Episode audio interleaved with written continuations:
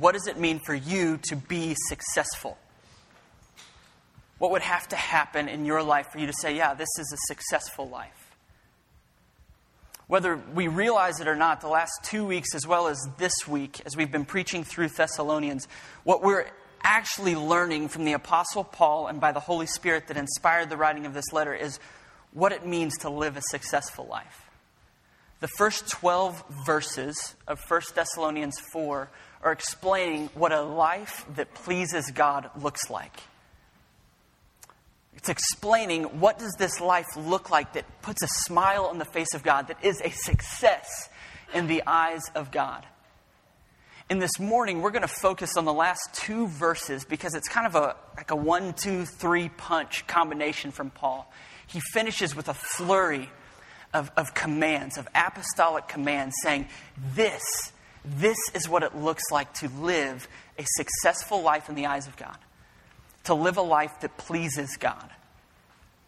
And this is the idea that I think Paul is trying to get us to come to. The idea that I want us to get our minds and our hearts wrapped around this morning is that success is simple. It's not grand, it's not overwhelming. No matter what the world is convincing us of, success is simple. And that's what we're going to see this morning from this text. So let's look at this again. Um, and just before I read it, I'd like to remind you about what the prophet Isaiah says about our Bible. He says that the grass withers and the flowers fade, but the Word of God will stand forever. What that means is everything in the physical world that you can see and you can touch, it's going to wither, rot, and die. But when we come to the Word of God, we're in touch with something far more eternal and life giving and powerful than anything else in this world. We'd be really wise to pay attention. We're going to read from the second half of verse 10 through the end of verse 12 It says, But we urge you, brothers, to do this more and more. He's referring to the brotherly love that Matt preached about last week. Do this more and more, and to aspire to live quietly, to mind your own affairs, to work with your hands as we instructed you, so that you may walk properly before outsiders and be dependent on no one. Paul here is finishing He's finishing with a flurry of what does it mean to live a successful life. And the first thing that he says is aspire to, aspire to live quietly. What Paul does here is really interesting. He takes two verbs that you would never put together and he brings them together. The first, this verb to aspire to, it means with all of your might, with all of your energy, with everything that you're aiming at. It's as if, when, when you read this word, it's kind of this notion of like a, an Olympic athlete training for the upcoming event. Everything that I have has been focused in on this. I am aspiring towards something. So that's, that's that first verb. The second one is to rest, to be quiet, to be silent. And Paul very uniquely brings these two verbs together. He says, strain with all your might, make it your ambition that you might live quietly. It's really interesting. He does it, I think, inspired by the Holy Spirit to, to really communicate a very powerful point. He, as a pastor, is writing to Thessalonians. And the Thessalonians, as we have learned through this series, are under serious persecution. They are a young, faithful church that is being persecuted for loving Jesus. In an idolatrous, pagan society, they are being killed for what they believe.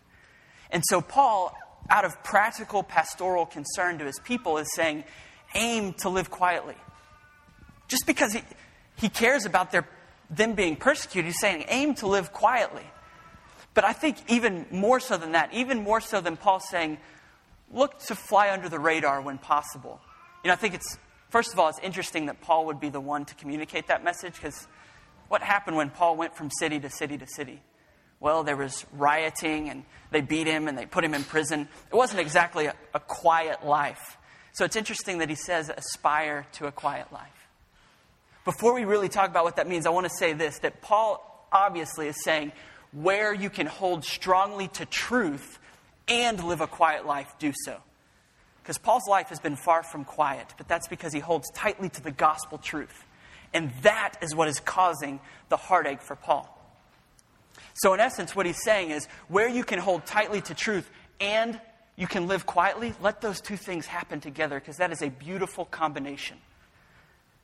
And the question that I think, even more so for us than the Thessalonians this morning, that I want to pose is what do you, what do you aspire to? Paul uses this, this word and he says, Your aim, your desire, your drive, what is it towards this morning? He was charging the Thessalonians and he's charging us to let it be towards living a quiet and a simple life. Now, the truth is, that flies in the face of everything we hear in our world. We are told that to be great or to be successful, the thing to be aimed at is to have your name in lights, to be on the front page of the newspaper, to be the wealthiest and the most influential. But isn't it interesting that Paul, writing to the church, says, aspire to live quietly? Aspire to live quietly. Do you realize that this is actually a theme throughout the Bible? That when Jesus goes searching for the 12 men that will turn the world upside down, he doesn't look among the royal palaces, the kings, and the princes. He looks for faithful fishermen. And when he wants to talk about generosity, he doesn't look to the billionaire writing the big check, he looks to the widow with her mite. The truth is, we have been called to aspire to live quietly, to live humble lives, honoring to God in the little things to be okay with being anonymous. That in fact, that is part of the way that God has designed a, a successful life in His eyes. Success is simple, it's not grand and overwhelming. Now, does that mean that you're wrong if your name ends up on the front of the newspaper? No. No, not necessarily. But is that your aim? Is that your aim? When Paul comes to this final flurry of what it means to live a successful life in the eyes of God, he says, aspire to be anonymous, to be quiet, to live at peace. That is the first thing in understanding what it means to live this successful life in the eyes of God. Aspiring to live quietly. I tend to believe that when we're ushered into the kingdom of God on that final day and the fullness of it, when Jesus comes in power, the people who are welcomed most enthusiastically and rewarded most greatly are people whose names you and I have never heard. It's going to be the really simple, faithful, quiet, successful people in the eyes of God. Success is simple. And the first way we see that is that Paul says, aspire to live quietly. Make it your aim and your drive to live simply. The second thing that we see in this passage in verse 11, the second, the second phrase, he says, and to mind your own affairs. To mind your own affairs. He's basically saying, mind your business. I love this. Paul says, he says, aspire to live quietly, and he says, and mind your business. In that is, is kind of both a positive and a negative command. He, remi, remi, let me remind you, what we've got here is an apostle urging us towards something. And he urges us. He says, Let me urge you to mind your business. The positive side of that is this each and every one of you has a sphere of influence. And it is unique to you. No one else has the sphere of influence that you have, or you have, or you have. It's true of each one of us. You were born to a certain family with a certain set of parents and siblings. You have a certain group of friends, a job that you go to. You sit in a certain classroom with people on each side of you. You have a slice of life that is yours and no one else's. And as Paul is describing what a successful life looks like, he says, Be responsible over your slice. It's yours and no one else's. God has sovereignly placed you right where you are. It is not an accident. And the command of Paul, as he's explaining what a successful life looks like, is mind your business, your stuff. It's, it's your slice of life. And so the question for us that, that automatically we must ask of our lives, that I have been asking of my life all week, is this Am I responsible for my sphere? Are there things slipping through the cracks?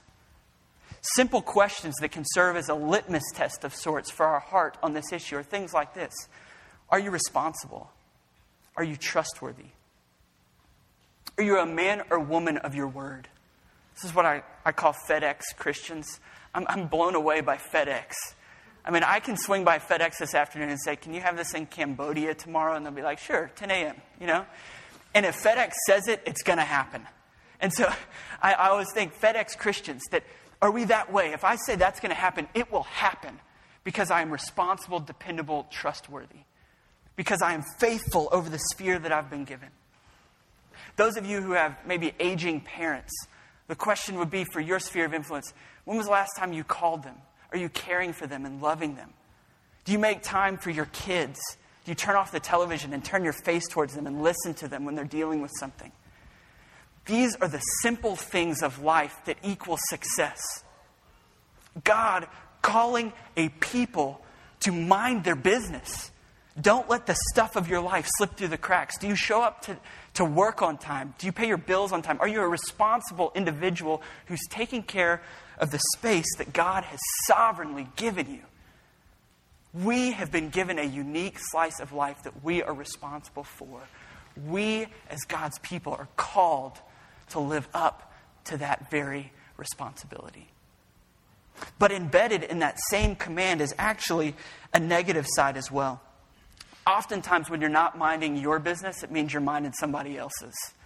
Uh, and actually, Paul comes back to explain this in 2 Thessalonians chapter 3.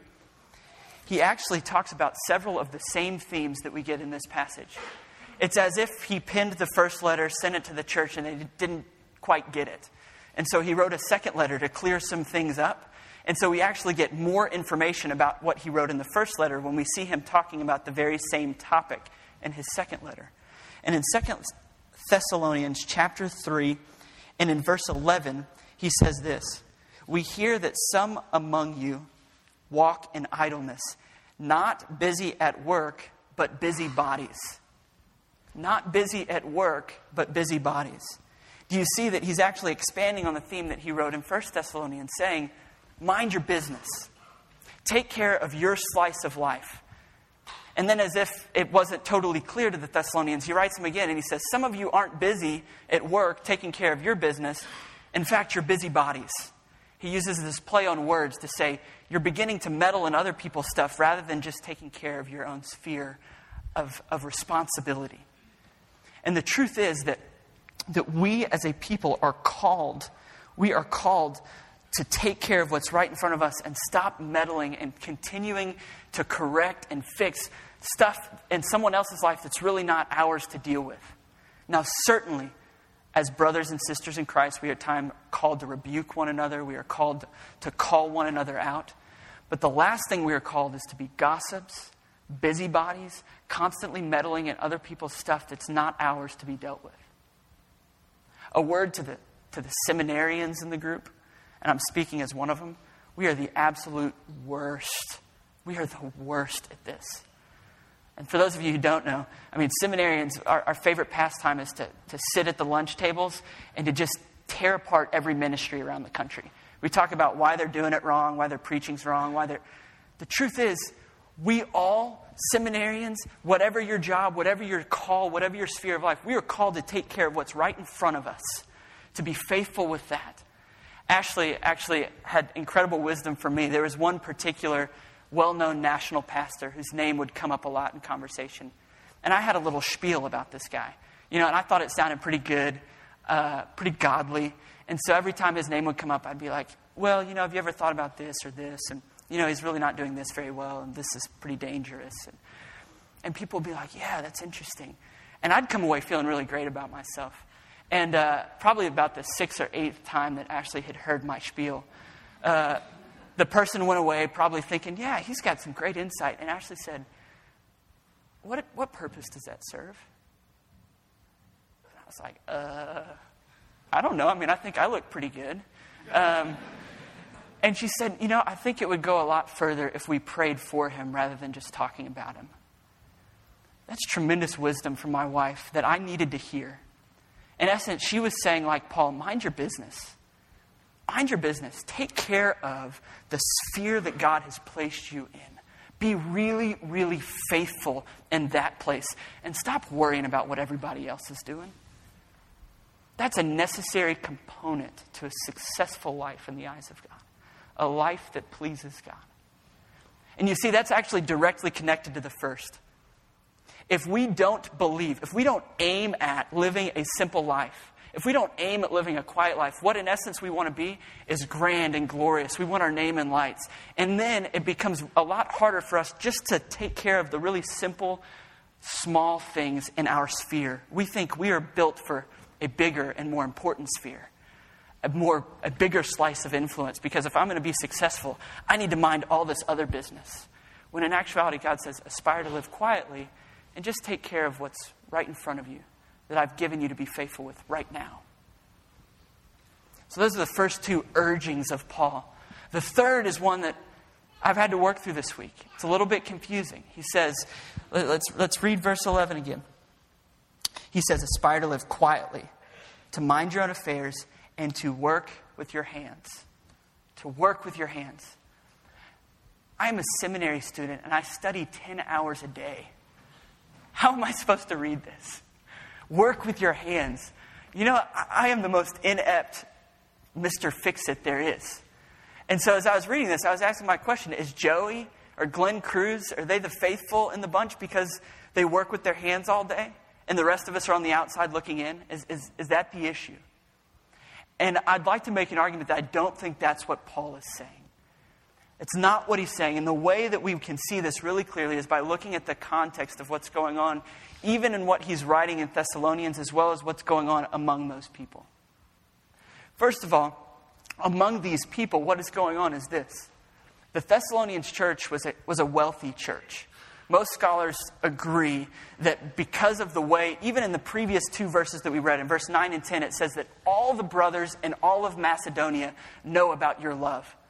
And, and other places, we understand that Thessalonica is a, an important trade city, and that as believers are being converted, that this is actually a church of, of substantial worth, that because of their generosity and because of their wealth, they're known all over the region for standing for Jesus, for being generous. Simultaneously, what you've got in this early church is an understanding that if there's somebody in need in the midst of the church, you take care of their need. But there were some in the Thessalonian church that saw this as an opportunity to take advantage of the system. What we have is a wealthy and a generous church who is committed to taking care of those in need. Well, dang, I'll quit working and I'll let them take care of me. That was the notion in Thessalonica at the time. People were beginning to be sponges off of the community, living off of the generosity and the wealth of the Thessalonian church. And so, as Paul is writing to these people and trying to lay out a life that is pleasing to God, what does it look like to be successful? This final urge is work with your hands, but in essence, what he's saying is work diligently. You've got to work hard. And we see this real clearly if you look further down in 1 Thessalonians 5, excuse me, 5 verse 14 he, he loops back around to this idea and he says, We urge you, brothers, to admonish the idle, the lazy, the ones that are just sitting around. He goes back in 2 Thessalonians 3, this parallel passage that we've already noted in verses 6, 7, and 11. We're going to see the same theme become really clear. He says, Now we command you, brothers, in the name of our Lord Jesus Christ, that you keep away from any brother who is walking in idleness not in accord with the tradition that you received from us. For you yourselves know how you ought to imitate us, because we were not idle when we were with you. Skipping down to verse 11, one we've already heard. For we hear that some among you walk in idleness, not busy at work, but busy bodies. The argument that Paul is making is not primarily about working with our hands, it's about not being idle. It's about working hard. As simply as I can state it, let me say it like this. As individual followers of Jesus and as a community, we should never leave the door open to have the indictment of laziness leveled against us. Ever. We are called to be a hardworking, diligent people. And the reason is not just so we can say, look at how hard I work the truth actually becomes much grander and more beautiful when we look at some of Paul's other letters. In Colossians 3:23, Paul says, Do your work as unto the Lord and not as unto man. What Paul is saying, in essence, is this that every day when you go to work to do whatever it is that you have been called to do, your sphere of influence, your slice of life, your job, your studies, what you've been called to do, when you're teaching, when you're balancing the budget, when you're sitting in front of the computer, when you're studying your books, that is an act of worship. We actually, in every inch of every square place of our lives, everywhere we go, that is an opportunity to worship the living God. Do you see that there is no division between sacred and secular in this truth? No division between sacred and secular. What I mean by that is there's nothing that's this world that's just the stuff of this life, and that someday there's going to be something sacred. But right now, this is just the stuff of life of eating turkey and hanging out with family and going to work. But when I pray and read the Bible and go to church, that's sacred, but this stuff's secular. This, this notion is actually very prominent in the Caribbean. I studied Caribbean religions while I was in college, and it was very interesting to learn that these, these people who ancestral pagan worship, that they have such this strong divide between the sacred and the secular, that when someone who is a practitioner of this faith goes to use the restroom, when they get to the threshold of the restroom, they step in like this, denoting that I am leaving my deity right here so that I can take care of very earthly, gritty stuff. And then when I leave the bathroom after taking care of my business, I step back out, I pick up my God, and I go on with life.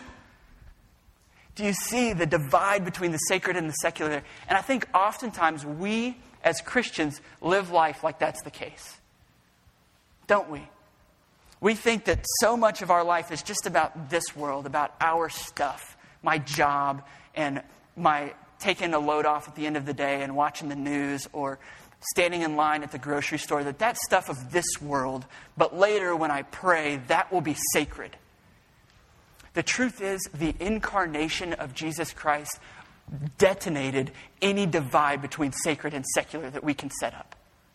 The God of the universe took on flesh as a little baby, and then he walked this earth. And in fact, he spent 30 years as a carpenter, aspiring towards a quiet life, minding his business, working with his hands. Imagine that that Jesus, our grand model for a successful life, lived simply and beautifully in such a way that now, all of a sudden, our whole life is worship. Do you see this? That Jesus, because of his perfect life and then eventually his death and his resurrection, that we can rest wholly on him, knowing that we have been given everything in the blood of Jesus by your faith in what he did on the cross. You have been given everything. There's nothing you have to attain or prove to anyone because the God of the universe looks at you and says, Justified, right in my sight. No longer do we have to define success by this big grand picture of I've got to attain and I've got to prop myself up, prop myself up. Everything has already been given. And even more so than that, the very presence of God has been given to you. Jesus didn't just come in flesh and walk on the planet, but after he left, he sent his Holy Spirit to live in believers. I don't even know what God living inside of us. That is unbelievable. Unbelievable. No divide between sacred and secular anymore because when you wake up and you get out of bed and you go to work or school or anywhere else, you are a carrier of the divine. The Spirit of God dwelling inside of you. Nothing you will ever do again should be viewed as secular, earthly, this stuff. It is all sanctified and beautiful and God honoring our whole life becomes worship. That is the image, the beautiful picture that Paul is painting of a successful life. Success is, is simple, it's not grand, it's not glorious, it's not your name and lights. What it is, aspiring to live a quiet and a humble life, humility, to be faithful with the sphere that you've been given and to work hard. And this beautiful final verse This is the successful life. What is the result of a life like that? What is the result? In verse 12, Paul gives us two of them. Verse 12 reads, So that, so that. I just want to, when you read your Bible on your own, pay really close attention to the little words, the connecting words. It's, it's a great tool in the way that you study your Bible on your own. When you read for or because or therefore or so that or and, you're seeing the way that ideas are connected. And so, right here, when Paul says so that, we know that this is a result of what he's just told us. Do these things so that this will happen. It just helps you understand more of what's going on between verse to verse. Verse 12, so that you may walk properly before outsiders and be dependent on no one. So that you may walk properly before outsiders. That's the first result of the successful life. And in essence, what Paul is saying is this you will walk properly, truthfully, honestly before an onlooking world. You're going to garner the respect of your neighbors. That's what Paul is encouraging the Thessalonians towards. People are just hurling all of these insults and claims about the Thessalonian church there in Thessalonica. And he's saying, if you live this simple, faithful, hardworking life, you're going to earn their respect. So much so that if they continue to hurl insults at you, it's nothing but empty slander. That's what Peter writes to similar people being persecuted. He says, Live your life in such a way that it's just empty slander if they bring it against you. The truth is that if we as a community bind together, first as individuals, then as a community, living this type of life, I believe that Paul's letter to the Maldonians would be very similar. He would say, right there in Malden, be really, really faithful to your sphere of influence, be faithful, hardworking, and humble. And as you do, as a group, you will earn the respect of those on the outside looking in. And they will say, that is a compelling and a magnetic lifestyle. There's something about that that is distinctly different than everything else I see in this world, and I want to know more about it. You know, we've been called to be fishers of men, and I think we've got this broken notion of of me going out to the end of the pier and putting my little line off the end of the pier by myself and waiting for a fish to bite. That's not the biblical notion of fishing. And you can even read about the times that they are fishing. You know what it is? It's a big stinking net, and it's like, Brett, you grab that corner, Ryan grabs some, Matt grabs some, and together with our determination and our grit, we're going to bring in a whole heap of fish. Fishing was a communal activity. And I think that there's there's a notion that when Jesus says, be fishers of men, the most powerful apologetic that we have is our community.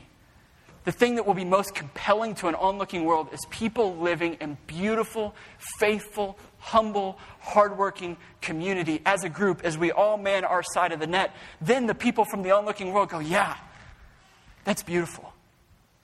That's beautiful. As Matthew, as it says in Matthew, they will see our good works and praise our Father in heaven. They will say, That is glorious. You must serve a glorious God. It's the first result of this successful life. The second, the tail end of verse 12, the end of our passage, he says this, and that you may be dependent on no one. In Second Thessalonians, he, he expands on this even more in that same parallel passage. And the literal, the literal wording that he uses is so that you can eat your own bread.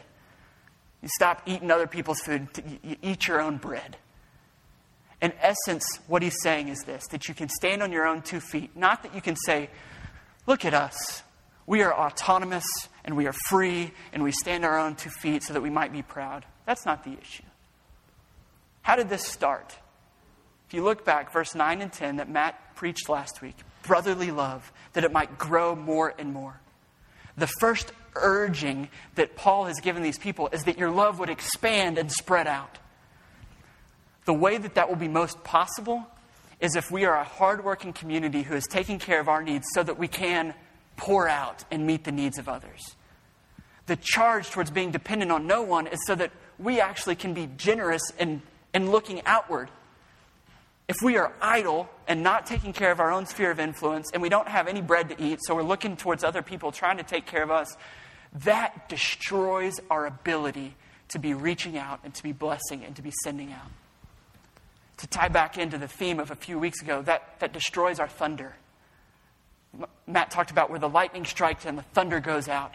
It is very difficult to send the sound of thunder out from the gospel striking here if we have not met our own needs and if we are not built up to such a place that we can then be generous. And so, the great result of a successful life lived before God is that, that people are drawn like magnets to the truth of the gospel. Simultaneously, we have the ability to send out. Success is simple. It's simple. It's not grand. It's not your name in lights. It's being quiet, humble, faithful, and hardworking that others might be drawn in and that we might send people out. Success is it's simple. Let me pray for us. Lord God, yeah, you are a good God. We come together to tell you as a people this morning. That's why we are here, is to lift you high, that we might bow down low and lift you high. And like John, say, let us decrease and that you might increase. That even in the simplicity of our lives, that we would be drawn back into the background and that you would step into the foreground and an onlooking world would say, That is beautiful. That is a glorious Savior that I need to know. God, we beg that our community would be like that. That we would fade away into the background, living a simple life that is successful in your eyes, so that you might receive great glory right here in our neighborhood and in our city. We beg that of you. We cannot do it without the power of your Spirit. So come and fill us in a new and a powerful way, even this morning. We beg it. We beg it. We pray it in Jesus' name. Amen.